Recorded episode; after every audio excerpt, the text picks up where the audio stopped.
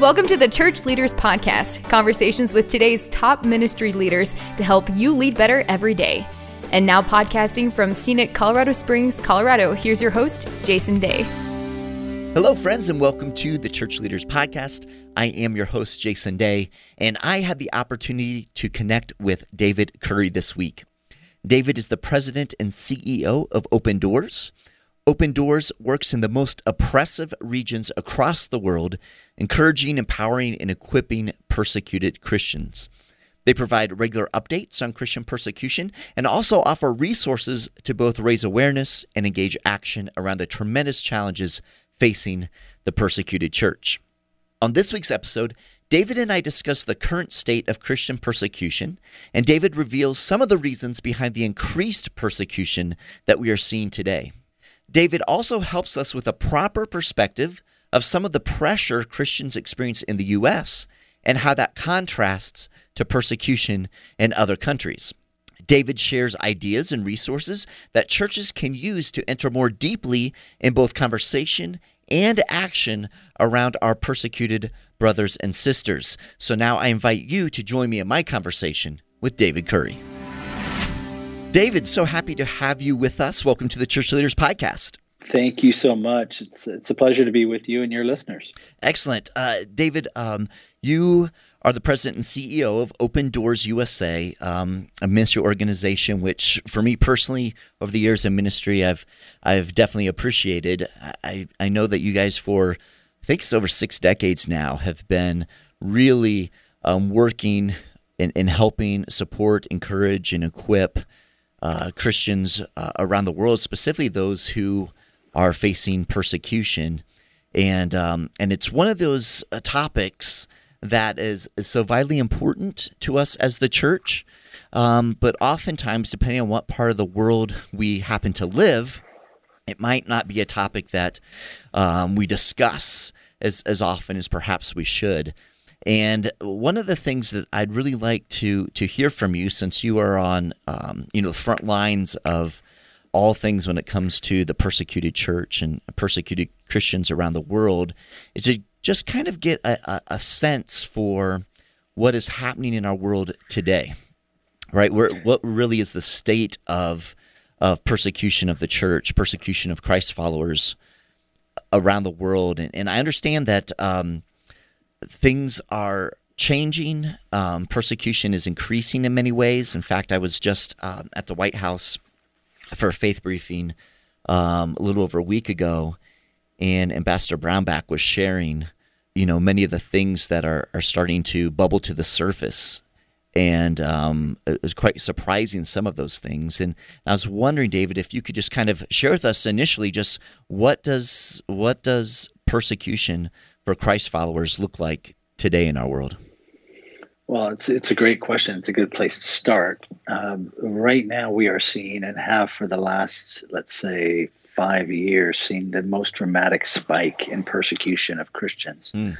people who are suffering for their faith, than we've seen in in the modern era. It's very difficult, of course, to compare eras because you had fewer people, perhaps, than you do now uh, in in sheer numbers. Uh, but some of the persecution in the past past for the for the faith in uh, Jesus was severe as well. But certainly in the modern age, we've seen more persecution, more people suffering for their faith, more people killed for their faith, more people imprisoned for their faith.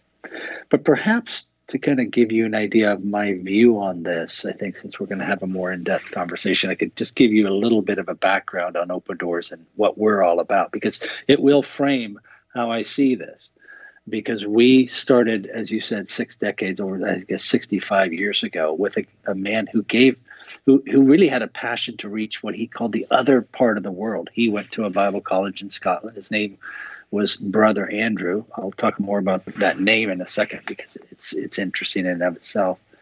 But he had a brother Andrew had a passion to reach behind the Soviet Union, behind the Iron Curtain, into places that, like in Russia and elsewhere, where the Stalinist uh, communist system was trying to push out faith. Now, when we know our history, we know that that was a significant thing. You had total control of the government.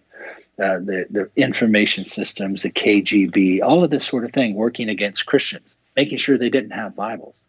And Brother Andrew took on a fake name. His name wasn't Andrew. He has he was a Dutchman, but he gave himself a code name and he began to smuggle Bibles behind the Iron Curtain.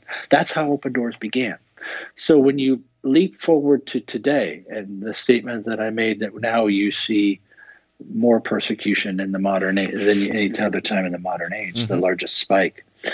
What Open Doors is doing is we're still we are still fundamentally trying to get to and stand with those people who are persecuted for their faith. And that it's not the Soviet Union anymore, but mm. it is all over Central Asia, into the Middle East, uh, into places uh, like China and elsewhere um, anywhere where you hear these kinds of stories. So, what it gives us is a frontline view, firsthand stories uh, to what's going on. And now that's the hard part. The good part is it gives us a relationship with people who are living their faith in, in these really tough circumstances. And so you see how. Uh, that's affecting their life, how much it's giving them a sense of hope, how God is working in the midst of this. So, one of the things you come up against whenever we as pastors start talking about the subject is it, it's it seems intense, but and it is definitely intense. But alongside of the difficulty and the pain and the pressure and the resistance that's coming across faith, we always have to start out by saying, when you get in there and you see what's happening, there's the joy that comes with faith that is present in North Korea, just as it is in North Carolina mm. or in the northern northern part of the UK, wherever people are serving Jesus, wherever people lift up the name of Jesus, good things are happening. Yeah, yeah, that's, that, that's beautiful. And, and, you know, we often um, hear, and when we look historically at the life of the church, we see that, um, you know, that, that, that governments have not, um, have not been able to kind of quell the power of God. You know, we understand that. We, we see how um, church has have have sprung up even in the midst of, of persecution, which is, you know, stories coming out of of that are encouraging and inspiring um, in so many ways. David, let me ask you this: why why do we feel or not feel? Why do we know that you know persecution is increasing? Because I think a, a, lot of people tend to think, just in the general world, tend to think, hey, um, things are are moving um, in a more positive direction. You know, when they think back historically to the persecution of Christians, and, and they think of today, you know, I, I, think there's this this thought that yes, there is persecution happening, but the reality that it's increased and even more so now today than in than other times. Why why is that? Well, what we have done is when is we built a network of people who are on the ground, who are researchers, who tabulate as best we possibly can the mm number of incidents. So when I'm talking about this, we certainly don't know all that's going on but we have the most accurate grassroots numbers uh, of anybody out there, and we share them with governments and, el- and elsewhere. So, what you're looking at is in ancient days, you certainly had the Roman Empire. I've been to many of the places where, uh, uh, let's say, modern day Tunisia, where uh, the Roman government executed people for for faith. They didn't do it uh, uniformly. You know, it was just people who would be troublemaking and sort of, you know, preaching the gospel in such a way that it threatened them. So you had incidents of persecution in the past, and certainly those are very significant. But what you have now is you have large systems. There's se- there's several factors, but one of which is large government systems whereby there are you know 100 million believers, let's say in China.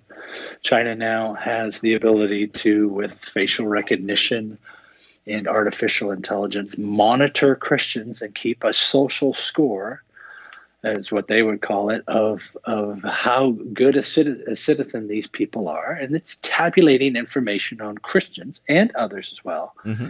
but particularly on Christians, in a way that was not possible before. Likewise, in India, you have 65 million Christians. Many, most really, are under tremendous pressure now for their faith because the government has a radical Hindu agenda. This is not news uh, really uh, to people who are reading about what's happening there. And they've mm-hmm. been cracking down on Christians, arresting 700 pastors or more um, without trial because they had church. Uh, you know, uh, 300 attacks already between January and the end of May on churches by extremist Hindu groups. So just the sh- sheer scale and the numbers mm. of the people who are being persecuted for their faith. That doesn't even include North Korea. North Korea is number one on our list when we do our research for 18 years in a row. And people know enough about North Korea to know that uh, it's a backward system for everybody, but that within their scoring system, Christians are, are, are the number one enemy of the state, the worst of the worst. Now, why is that? Because you have a system that doesn't recognize uh, a communist system that doesn't recognize d- divinity. You also have a, a, sort of a strange cult that has grown up around the family, which won't allow the worship of anything other than themselves. And so you begin to you get this uh, control mixed with with with the, the the sort of thing that only a complete dictator can do and you just have a tremendous amount of pressure on people of faith in North Korea. Now, some people don't think there are people of faith in North Korea, but there are. There are probably somewhere around 300,000, as many as half a million followers of Jesus in North Korea. So, to your point, it does sometimes uh, uh, cause persecution, does cause the flourishing of the gospel, uh, it certainly brings pressure. But when you compare it on sheer numbers and scale and everything, I certainly think this is the time uh, that, that has the most persecution to date. Wow. Well, that's that's fascinating. So much of it is, um, you know, comes down to the control of the government. You know, I mean, the, the the powers that be in a particular place, and how they can put the pressure on, and you know, really take away some liberties of, of people because they're practicing Christ followers and um, right. and just mean, that, that power right? Absolutely. That's one scenario. There's another scenario that our uh, I like to call them drivers the things that are pushing forward the persecution. One is the government mm-hmm. uh, these government systems uh, the other would be radical ideologies, in particular uh, Muslim uh, Salafists or, uh, uh, or these kinds of extremist jihadist groups that have proliferated. So when you see things like ISIS, right? Well, ISIS is a it's it's a name of a group, and before that it was Al Qaeda. Al Qaeda still exists, but there this ideology, when one group you know sort of is uh, destroyed or beaten or whatever, the ideology spreads to people who are also of a like theology. And this spread like a cancer from the Middle East, from funded through Saudi Arabian uh, uh, dollars into Africa and Asia. It's everywhere.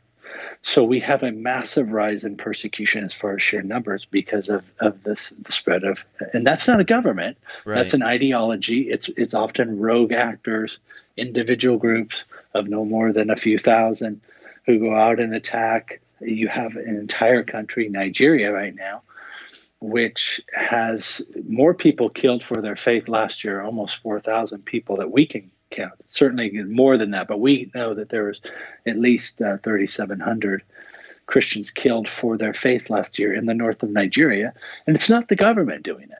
It's a, a, a rogue group associated with ISIS called Boko Haram, mm-hmm. and they go into villages where Christians live, and they attack and sometimes kill, slaughter, and destroy the entire village or all that they can find. So it's both the government, it's these rogue ideologies uh, and dictators.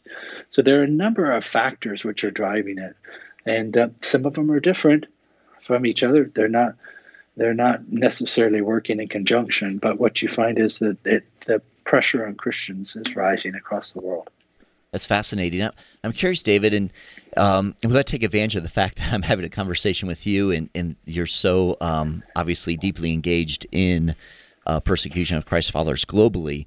Um, sometimes here in the U.S., um, we have people who get get very concerned about um, persecution happening in the U.S. and and they use that term, um, you know, that that uh, Christ followers in, in the U.S. are being persecuted.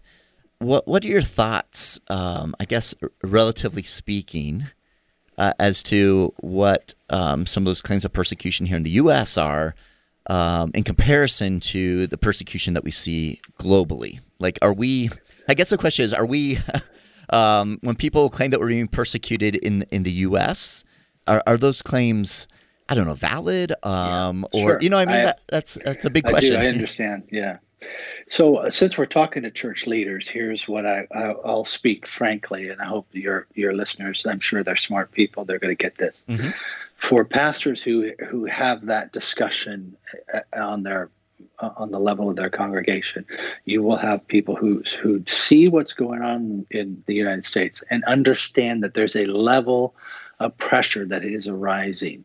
It's what I would term aggressive secularism. Mm-hmm. It's it's uh, potentially the government changing rules on taxes and zoning, and it's certainly demonizing of values which we have uh, held for a long time, and making all of a sudden us look like we're the ones who are being intolerant and out of line. Okay, all of that sort of stuff is real and it exists. But pastors, you need to understand that when you dig into what's happening in anywhere on our list where we measure it, the top 50 countries and beyond, it's what's happening here is nothing compared to what's going on. And so there isn't a corollary mm. uh, that you can see.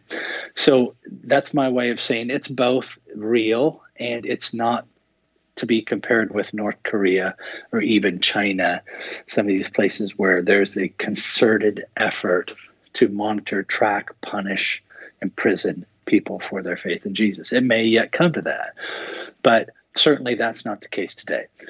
What I think for us as Christian leaders, it does is it should be a point of, uh, uh of demarcation. It's where we jump off to talk about and educate the body of Christ about what it means to have a theology of suffering, what it means to be a follower of Jesus. Because when you look at the Old Testament, I think it helps us to understand it was written by persecuted believers. It was written by people who were in prison when they started the book, and then they were also in prison when they left. So mm. we have this Western view of uh, of how we see things. We have been dominant in the culture. We're have for many generations been seen as integral to part of the American story, uh, and so we've maybe drifted from this idea of counting the cost when you come to know your faith at a really true and deep level. I think this is a chance for us to begin that engagement again, start talking about what the scripture says about suffering and persecution, how that it is a certainty. I often tell people oh, there is only one, open doors is in no way trying to stop persecution. And that's hard for people to get their mind around. Mm. But we know in scripture, it's not scriptural. The only way to stop persecution is if people in North Korea just decide, we're not going to talk about Jesus. And we don't treasure the Bible Let's stop passing that around. And in that case, the persecution would stop. But that's something we absolutely resist right. with all everything in our being. We will continue to talk about Jesus. We're going to continue to honor his word, and there will continue to be opposition for it because the scripture says that's what's going to happen. So then it just becomes what are we called to do in scripture? how, how do we respond to that? How do we see suffering? How does it shape our lives? I think this is where we as pastors and church leaders need to re engage, not on an episodic basis when you read something that happened to somebody in Sri Lanka for their faith or in the Middle East, but on a weekly basis, understanding that intersecting with a body of Christ, our brothers and sisters in the faith who are suffering in some part of the world that God has sparked your imagination about, it will help mature quickly the faith of your people when they understand they're part of that. They're going to face resistance at a minimum, skepticism, in some scenarios around the world, great persecution and suffering and even death for their faith, guaranteed, unless they totally abdicate their responsibility as a follower of Jesus. Mm.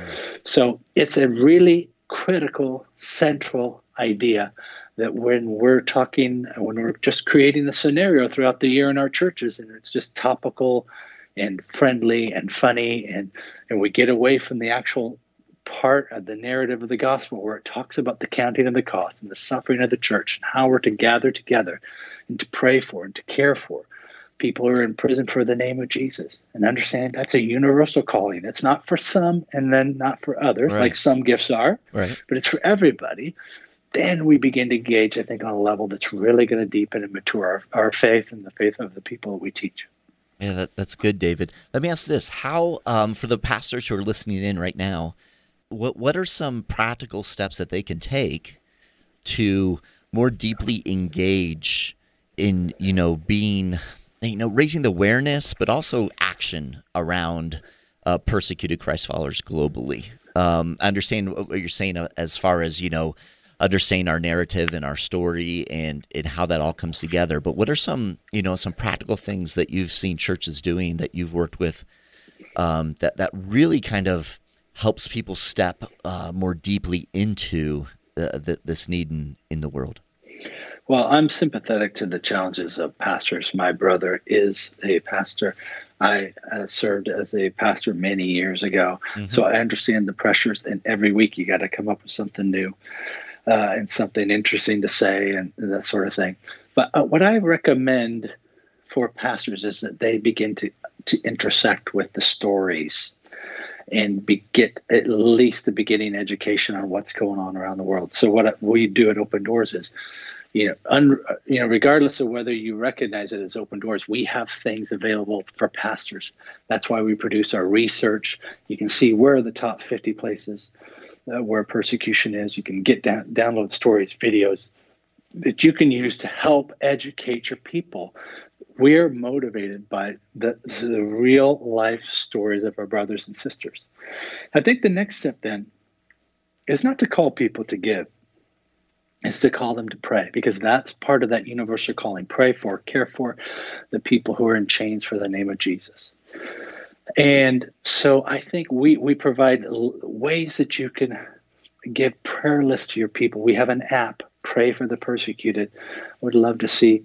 Uh, we have certainly uh, tens of thousands of people who've downloaded it, but we'd love to see hundreds of thousands of people pray. For, and it's just prayer, urgent things that come up today, tomorrow, the next day. We don't bombard people with it. We never ask people for money.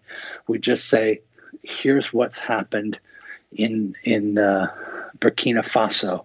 Would you pray for these people? Here's uh, last week, I think it was in the last 10 days, we got an update about these eight believers in Iran that were that were imprisoned, their houses searched, their names, so that you can pray for it. You can.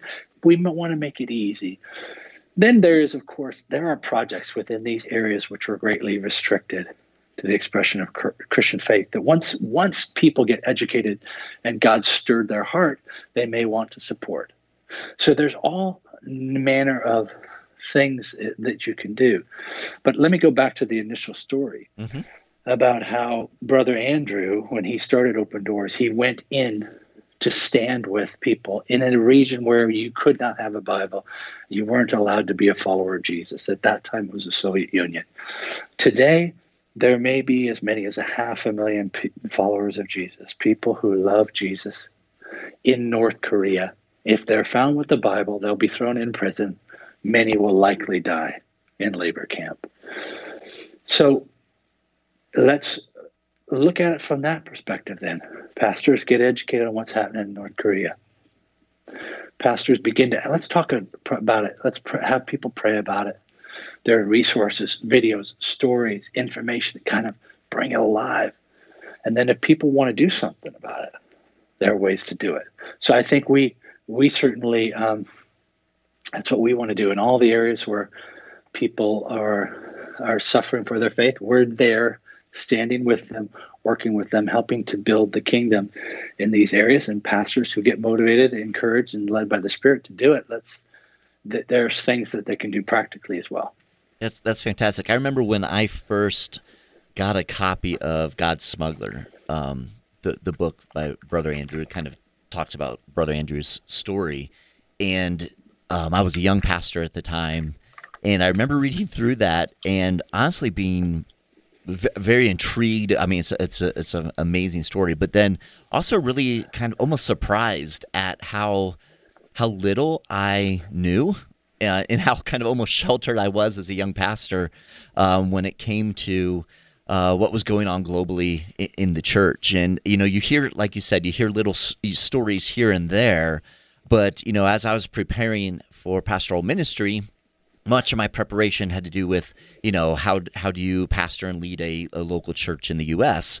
And right. there wasn't a lot of discussion about um, other than you know missionary work and and praying for those around the world and just kind of that general sense. There wasn't like really. Um, you know, kind of the gritty um, understanding of what was going on. And then I was um, introduced through that, um, or the years, I was introduced to um, the International um, day of, of prayer for the persecuted church and um, just some of those resources and you know really putting that in front of our people and, and, and beginning to have that conversation and some of those videos as you said that you guys have and and um, beginning to really help tell that story. Um, what have you seen through through your ministry over the last six decades or so like what what have you seen as far as movement from maybe the uh, the Western Church and their understanding and greater awareness of what's going on globally um, that has really um, ha- had impact and maybe even kind of giving giving hope for you know the global church locking arms and praying for one another encouraging one another across um, all different boundaries well where when it happens is the thing of beauty uh, the the the connection that we have with people who come from an entirely different background, who have entirely different kinds of pressures. I was with a believer last uh, week who had escaped from North Korea, came to know Jesus through some covert work that was done there. Mm. And the Bible, and, and began to be taught the scripture. I mean, you'd think because of his upbringing, the backward country in which he was to live. Uh, I grew up in Seattle, had was free to go to church. When, what would we have in common? The answer is we have Jesus in common, and actually, that's so much. It's like having that another newfound brother. Mm. When you start talking to this person, right. so when that happens on the on the level of the church, it's it's a beautiful thing to see. The reality is that the church in the West is asleep by and large on this subject. So as soon as I say there's a lot of beautiful things that happen, I have to provide the caveat that by and large pastors don't know what's going on, therefore churches don't know what's going on. The people aren't intersecting with this.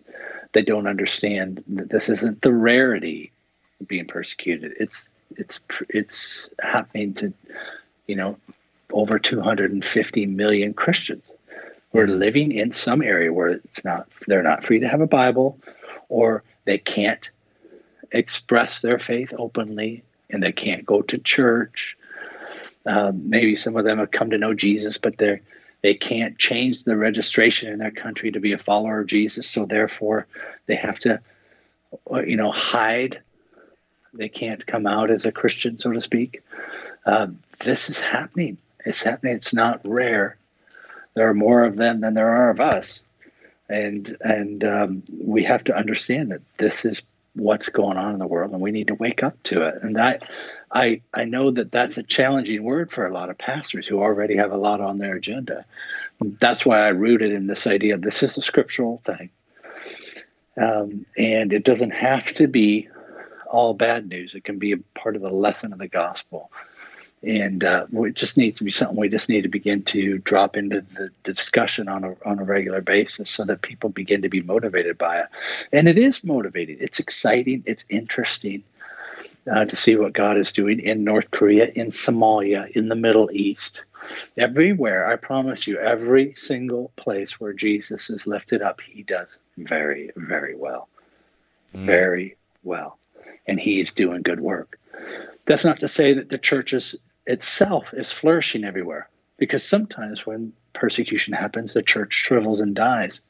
When it's disconnected, when it's not rooted in the word, when inter- there's a lot of interfighting, uh, the church scatters. That does happen. But there are other places where the church gets stronger and flourishes. And uh, but everywhere Jesus is talked about, he does very well. Yeah. Uh, David, talk to us just a little bit about. I know that Open Doors um, creates some uh, has some resources. You talked a bit about um, the app and um, some of those praying resources. Talk to us a little bit about um, a church who's looking to help tell this story. That you know the, the pastors learning more and more about it, uh, but they're looking for help to tell this story. I guess. Um, what are some of the resources that that you provide um, and make available to a local church to help tell this story? Well, one of the things we do is we have uh, small group packages that you can personalize for your church. Again, it doesn't have to be stamped with open doors all over it. You can, you know, really personalize it to what you're doing. To have small groups go through a six week lesson on what what's going on in the world. We have video lessons and and uh, where we walk through the book of Job and try to understand it from the view of the modern day persecuted believer. It's very helpful stuff. So there are all manner of things for pastors.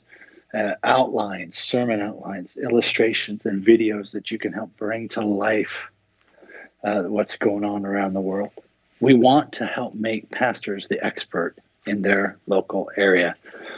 Uh, and and to do that, we, we just provide any number of things where you can intersect, download it, doesn't cost anything, use it, share it, pass it on. The idea is to lift up the name of Jesus always and to stand with our brothers and sisters in persecution, wherever they may be, whether that's North Korea, in North Vietnam, or, or any place else.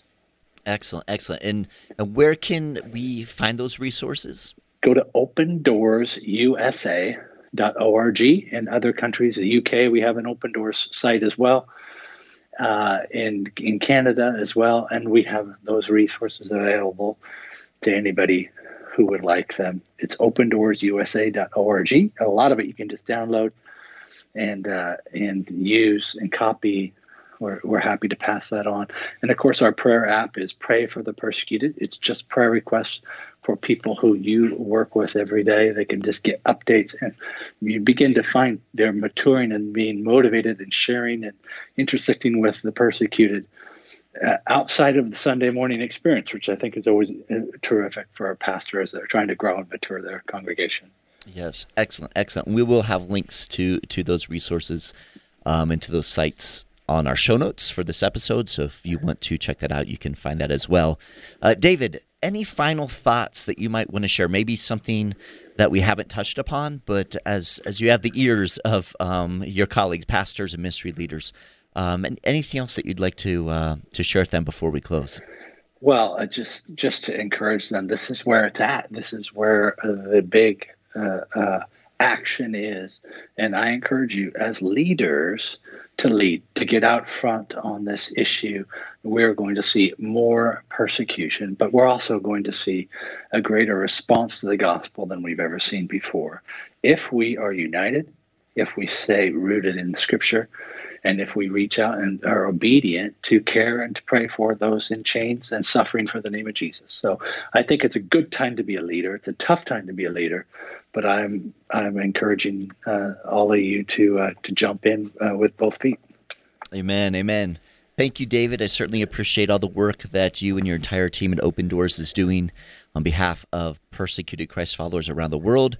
Continue to pray for you. Um, excited to have you with us and to, to share and uh, just to encourage us in, in how we can get more engaged and uh, in the life of the church globally um, and our brothers and sisters uh, around the world. So thank you so much for taking the time to be with us. Well, thank you, Jason. Appreciate it. I appreciate you taking the time to be with us on this week's episode. Every week, as we are putting the episodes together, we're thinking of you, our pastors and ministry leaders, and striving to provide insightful and inspiring interviews as you seek to grow as a kingdom leader.